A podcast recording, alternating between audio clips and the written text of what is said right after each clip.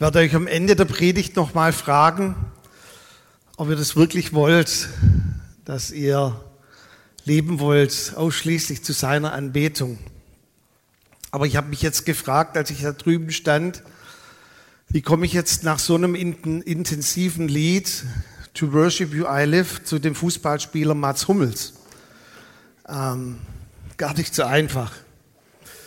Ich versuche es mal so, liebe Frauen, was ich jetzt sage, ist in keiner Weise irgendwie respektlos oder lieblos gemeint euch gegenüber, okay? Aber eine Befragung sagt, dass der Großteil aller Frauen, auch wenn sie sich nicht für Fußball interessieren oder sich nicht in Fußball auskennen, das könnt ihr euch jetzt aussuchen, dass sie Mats Hummels kennen. Ich frage mich, warum. Mats Hummels ist anscheinend the sexiest man alive bei den Fußballspielern. Und äh, alle Frauen kennen Mats Hummels. Deutscher Nationalspieler, vielfacher Nationalspieler. Er spielt mittlerweile auch wieder beim richtigen Verein. Hat es eingesehen, dass bei Bayern München das nicht okay war. Kam wieder zurück zu Borussia Dortmund. Und Mats Hummels hat mal gesagt, ich werde lieber in einer Vorrunde herausfliegen, als in einem Turnier Zweiter zu werden. Also lieber schon sehr früh ein Ende mit Schrecken, als dann nur Zweiter zu werden. Und unter den Athleten in der Olympiade, auch jetzt bei den Paralympics, ist es ein unausgesprochenes Gesetz. Niemand wird gern Zweiter. Also Zweiter zu werden, wen interessiert es schon? Vielleicht weiß es der eine oder andere noch, dass ich früher ja in der Musikbranche tätig war. Und wir haben uns dann in unserer Band qualifiziert durch viele so äh, Wald- und Wiesen, äh, Vorrunden, Ausscheideturniere, bis wir endlich beim SWR im dritten Programm gelandet sind. Dort haben wir gewonnen und dann kamen wir zur Endausscheidung nach Berlin. Und dort war drei Tage lang so ein Musikwettbewerb, viele äh, Leute da von Plattenfirmen und so weiter. Und dann waren wir unter den letzten fünf und die kamen dann in die ZDF Live-Sendung 19.30 Uhr abends. Und dann in der Sendung war klar, wir sind unter den ersten dreien, die dann quasi irgendwie belobt, gelobt werden, den Preis bekommen.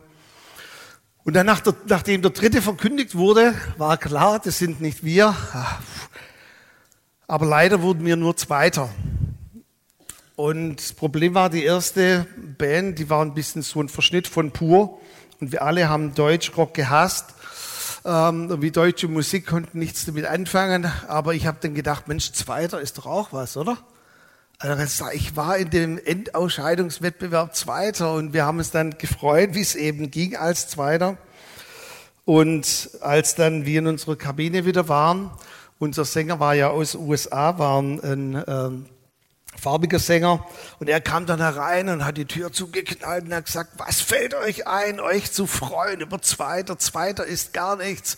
Ich komme aus USA und dann hat er uns angeschaut mit seinen dunklen Augen und gesagt, USA is always number one. Und dann hat er das nochmal wiederholt, always number one. Und dann hat er gesagt, heute wird nichts getrunken, kein Bier, nicht gefeiert, weil wir sind ja nur Zweiter geworden. Niemand wird gerne Zweiter. Und jetzt muss ich aufpassen, ich darf ja keine Witze mehr machen über die Engländer, weil wir einige haben. Jetzt haben wir sogar jemand aus Holland. Ähm, darf ich das auch nicht mehr sagen, dass außer Holland niemand gerne Zweiter wird.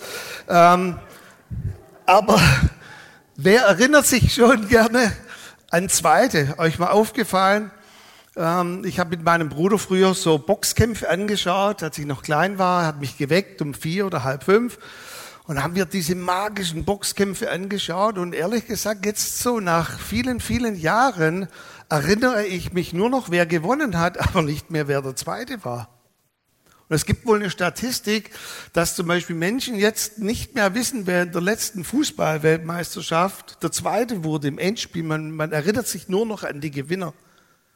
Und es ist auch ein, ein Stück weit, sage ich mal, das Zeichen einer Leistungsgesellschaft. Also woran machen wir die Wertigkeit fest? Mir gefällt der englische Begriff Significance, also jemand mit Bedeutung, mit Bedeutsamkeit. Woran machen wir das fest? Es ist zuallererst mal der Selbstwert, den wir uns selber zuschreiben. Also für was betrachte ich mich selber eigentlich? Und da sollten wir als Christen ja die Weltmeister drin sein, dass wir alle einen guten Selbstwert haben, weil wir uns so sehen, wie der Vater im Himmel uns sieht. Einen guten, gesunden Selbstwert. Aber dann gibt es auch diesen Wert, der uns von außen zugemessen wird. Man nennt es auch den Fremd- oder Außenwert. Und der macht sich fest meistens an Leistungen, dann an irgendwelchen Dingen wie Vermögen, also Geld, Besitz, dann an Statussymbolen und in unserer Gesellschaft auch ziemlich stark wird er, sag ich mal, dirigiert auch von dem, was die Konsumwerbung uns vorschreibt. Was, du hast das und das noch nicht? Also dann bist du in dem Sinne noch nicht so viel wert. Ich habe vor kurzem zwei Geschäftsleute ein bisschen gelauscht bei einem Mittagessen, wo sie über ihre neuen Geschäftswegen gesprochen haben. Und da ist da unglaublich viel drin, dass die sich noch ne, nicht eine Maggi-Suppe nebenher kochen können, während sie fahren. Aber der eine hat dann gesagt, was, du hast noch keine Induktionsladung für dein iPhone. Das Auto musst du sofort zurückgeben. Manch einer fragt sich jetzt vielleicht, was ist ein iPhone überhaupt? Ich meine, hey, irgendwie gilt man nichts mehr, wenn dein Geschäftswagen keine Induktionsladung hat. Und ich denke, ihr wisst, dass im Reich Gottes eigentlich ein völlig anderes Paradigma ist. Wir nennen das ja auch Kingdom Side, also die Sichtweise des Reiches Gottes. Was ist dort schon eine Bedeutsamkeit einer Person? Wie ist dort das Ranking, die Sichtweise? Und bevor wir in das Wort Gottes hineingehen, möchte ich euch zuerst mitnehmen in die wohl bekannteste Straße dieser Welt, und zwar auf die Route 66. Und ihr seht hinter mir mal so ein kleiner Ausschnitt dieser Route 66, die geht da von Chicago to LA, rund 4000 Kilometer lang, geht durch acht Bundesstaaten und traumhaft schön, abwechselnde Landschaften. Und irgendwo auf dieser Route 66, man sagt im Englischen in the middle of nowhere, also in einer Unbedeutsamkeit, in der Einöde, gibt es ein kleines Örtchen, das Einwohner hat. Wie viel, weiß keiner so genau, weil es ist so unbedeutsam, dass man eigentlich sagt, war vielleicht so 300 Einwohner. Ihr kennt es vielleicht aus so Filmen, eine Tankstelle, und dort tanken die Leute nur aus dem Grund, dass sie irgendwie durch die Wüste hindurchkommen. Und sie halten sich dort nicht auf. Es gibt eine heruntergekommene Spelunke, eine Bar. Dort sind meistens nur zwei Besucher. Die sind immer drin, den ganzen Tag drin. Und ansonsten gibt es heruntergeratzte Häuser, irgendwo auch ziemlich weit verteilt in diesem, sagen wir mal, 300 Seelendorf. Und dort war eine Frau, die war verwitwet, die war so Mitte 70. Ihr Mann starb. Und man sagte später zu ihr aus Respekt Elderly Lady, also die ältere Dame. Und diese Dame wurde plötzlich Bürgermeisterin in diesem Dorf. Ähm, also jetzt mal unter uns gesagt, es gibt dort keine Bürgermeisterin in diesem Dorf. Und es hat sie auch niemand eingesetzt.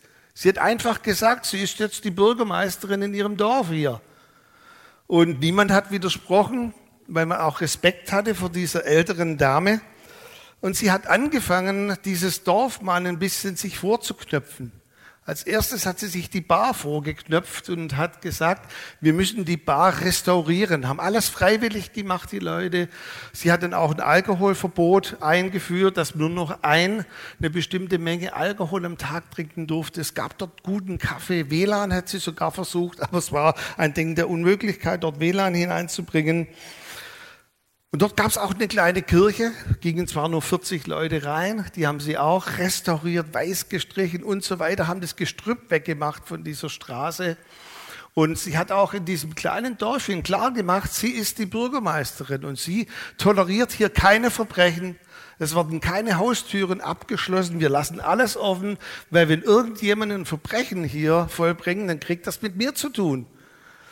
Und so hat sich dieses Dörfchen, es war eigentlich kein Dörfchen, es war so eine Ansammlung von Häusern, hat sich völlig verändert über ein Jahr hinweg. Es sprach sich natürlich herum, dass da so eine Verrückte ist, die einen auf Bürgermeisterin macht.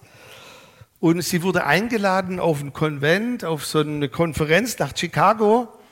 Und Chicago hat ja so rund 2,7 Millionen Einwohner.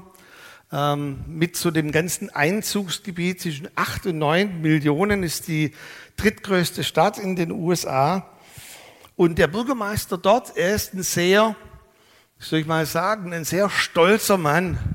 Ich bin Bürgermeister von Chicago. Und er prahlte gern mit seinen Errungenschaften. Aber Chicago hat sehr, sehr viele Probleme. Die Mordrate in Chicago ist höher als New York und Los Angeles zusammengerechnet.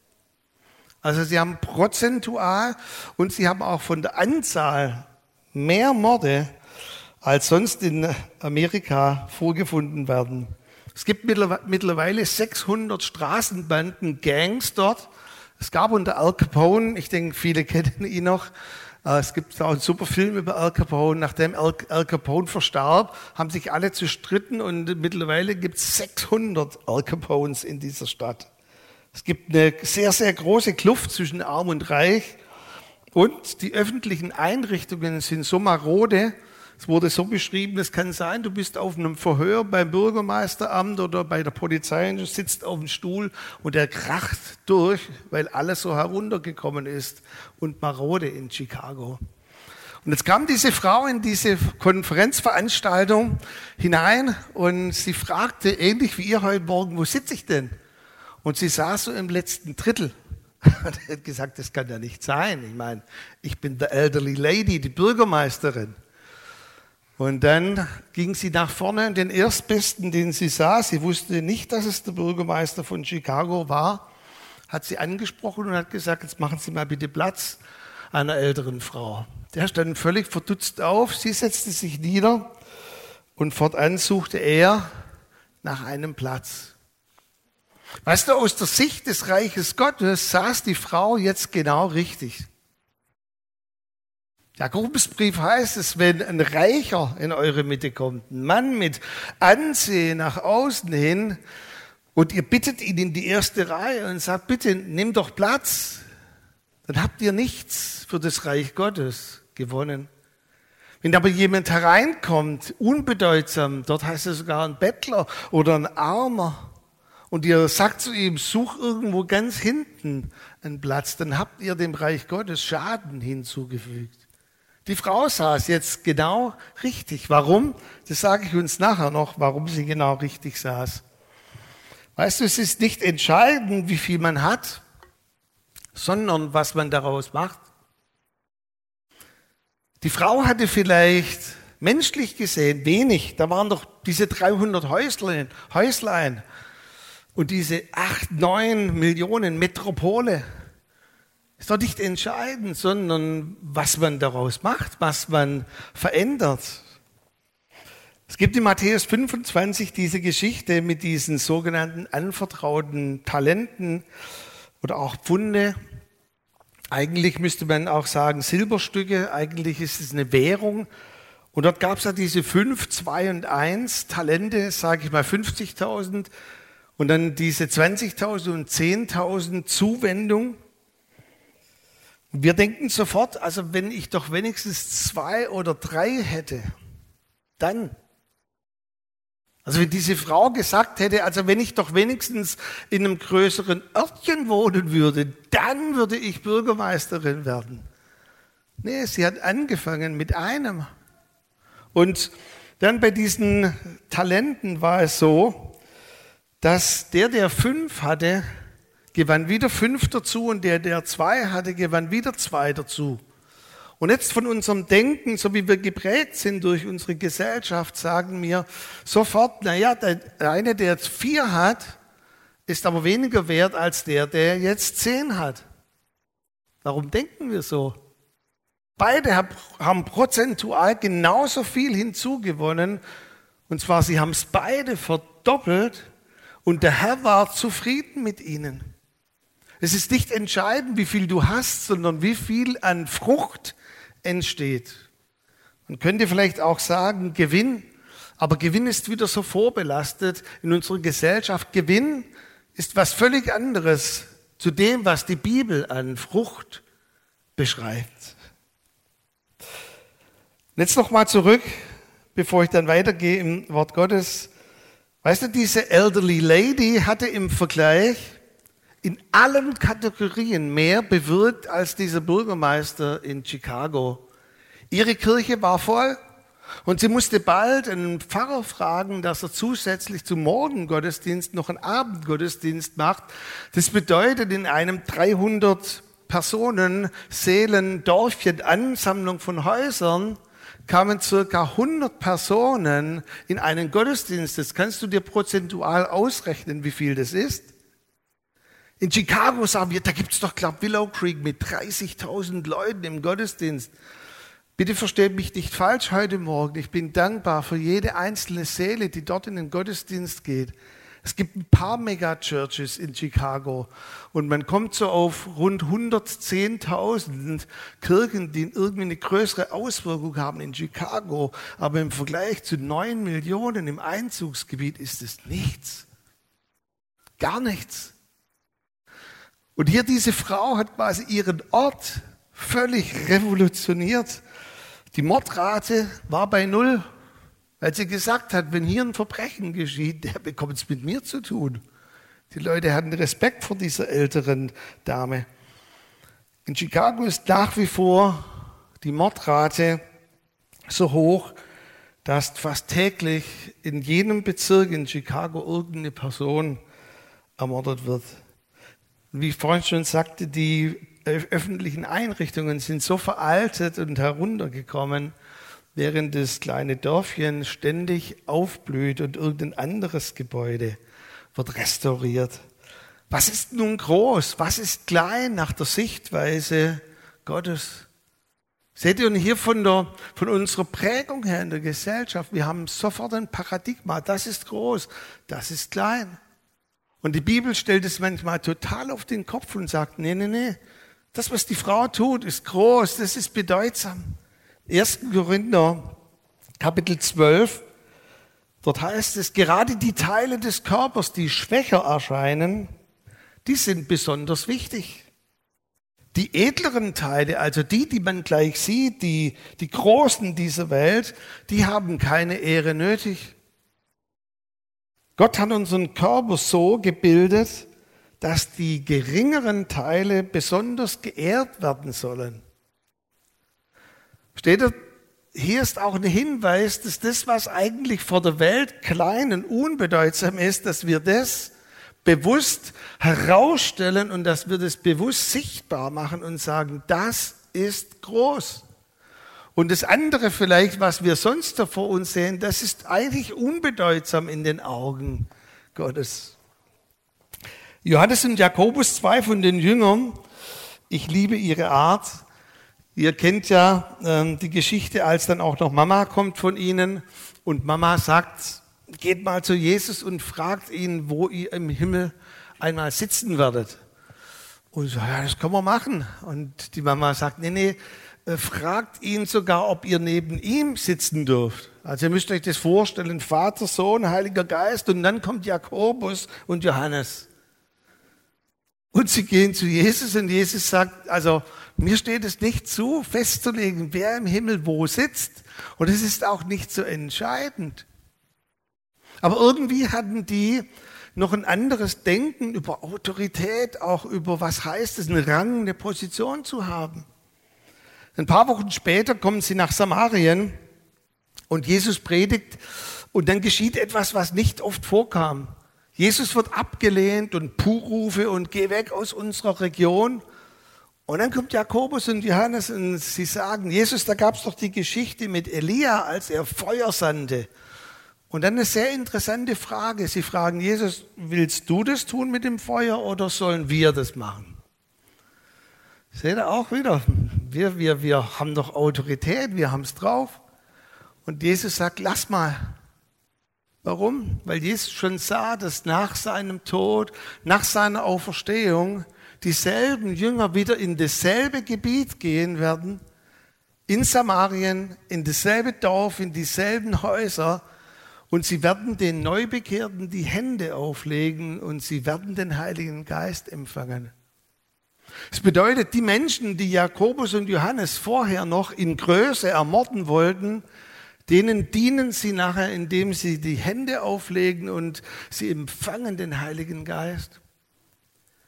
Weißt du, Größe im Reich Gottes zeichnet sich immer, immer dadurch aus, dass sie für andere da ist, dass sie Schwachen und Benachteiligten hilft. Und Größe im Reich Gottes ist immer dazu gegeben, dass anderen dadurch gedient wird und geholfen wird. Sonst ist es nach der Sichtweise des Reiches Gottes keine Größe. Also wer Bürgermeisterin oder Bürgermeister ist, und ist es zu seinem Vorteil oder jetzt habe ich eine Position, jetzt habe ich irgendwas inne, aber sich nicht dafür verwendet, quasi, dass es anderen besser geht. Die Bibel schreibt auch oft von Gerechtigkeit, sozialer Gerechtigkeit. Soziale Gerechtigkeit erhöht ein Volk, bringt ein Volk in eine erhöhte Position. Wer wieder biblische Werte einführt, wie diese elderly lady in diesem Ort, wer sich darauf besinnt, eigentlich, worauf Amerika gegründet war, in God we trust. Wer das nicht tut, der hat keinen Gewinn nach Sicht des Reiches Gottes. Der hat vielleicht Frucht oder Gewinn nach dem Blick dieser Welt, aber nicht nach dem Paradigma der Bibel. Und das mussten Jakobus und Johannes lernen. Nochmal, es ist nicht entscheidend, wie viel man hat, sondern was man daraus macht, Johannes und Jakobus, ist nicht entscheidend, wo ihr sitzt im Himmelreich, sondern was ihr mit eurer Autorität macht. Und dann der letzte Aspekt aus dieser Geschichte mit den anvertrauten Funden. Da heißt es, und nach einiger Zeit kam der Herr wieder. Also dieser Herr, der austeilt und dann kontrolliert, der kommt immer wieder.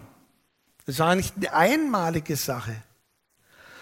Und weißt du, dass dieser Herr, dein Herr, mein Herr, Jesus, immer wieder zu dir kommt?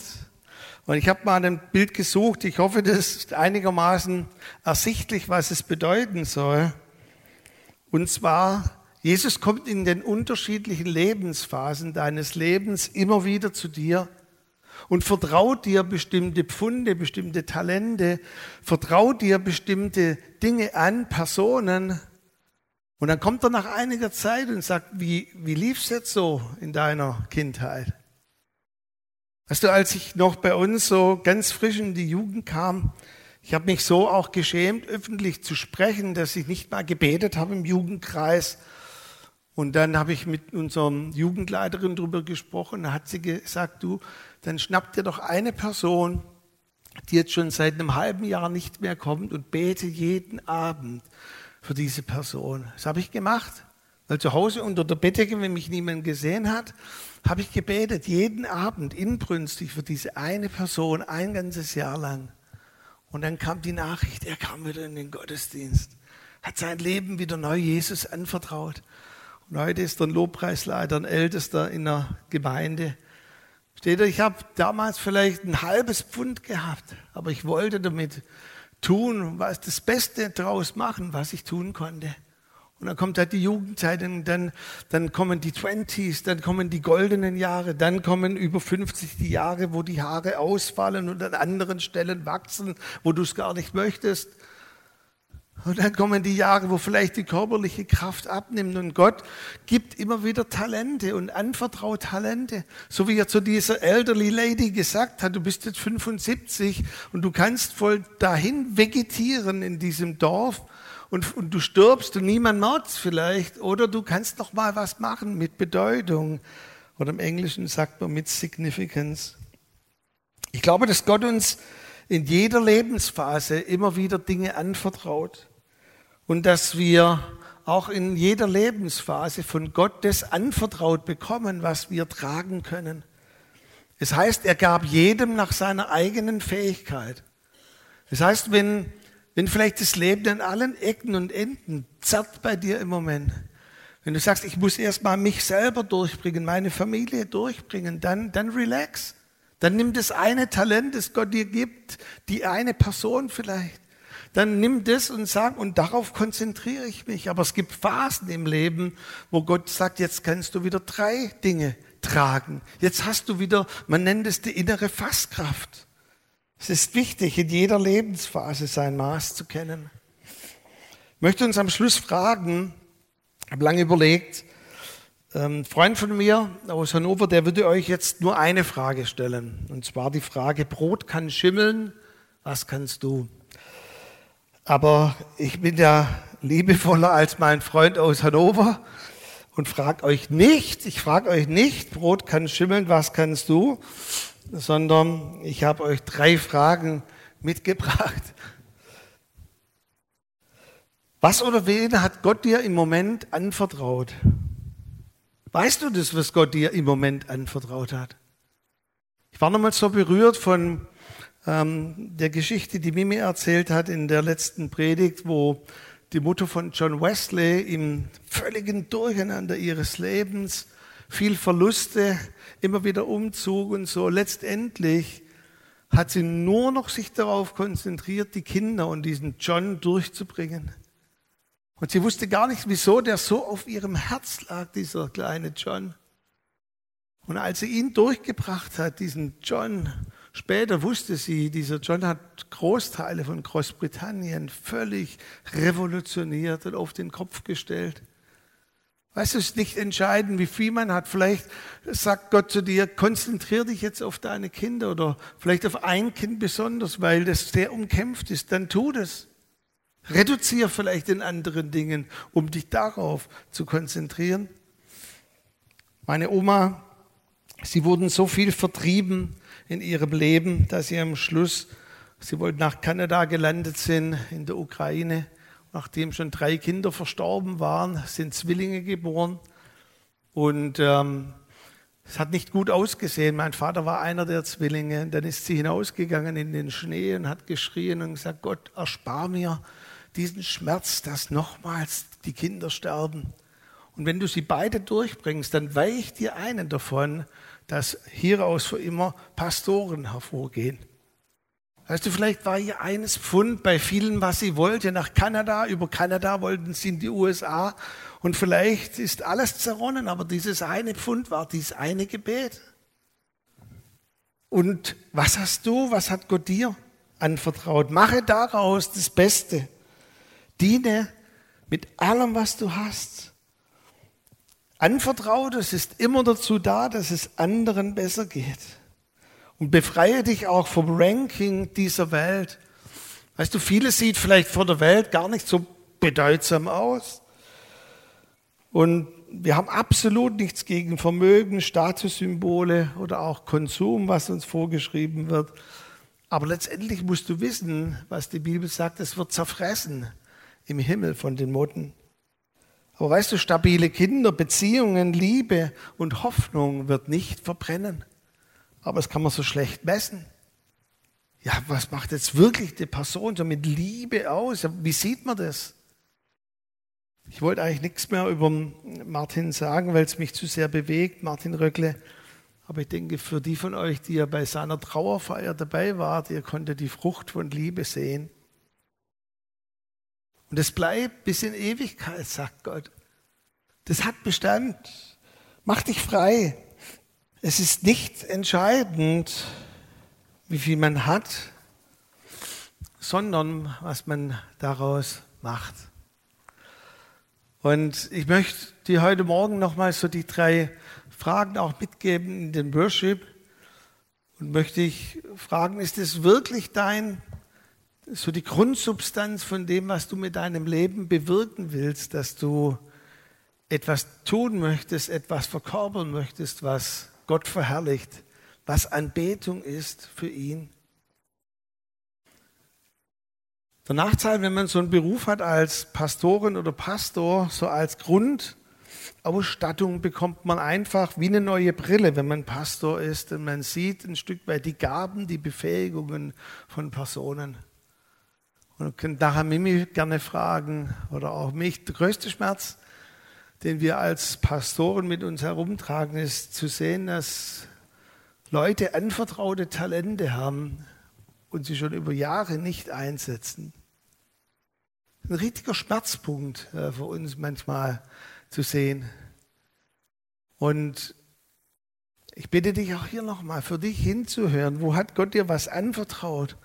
Was hat er dir anvertraut im Moment?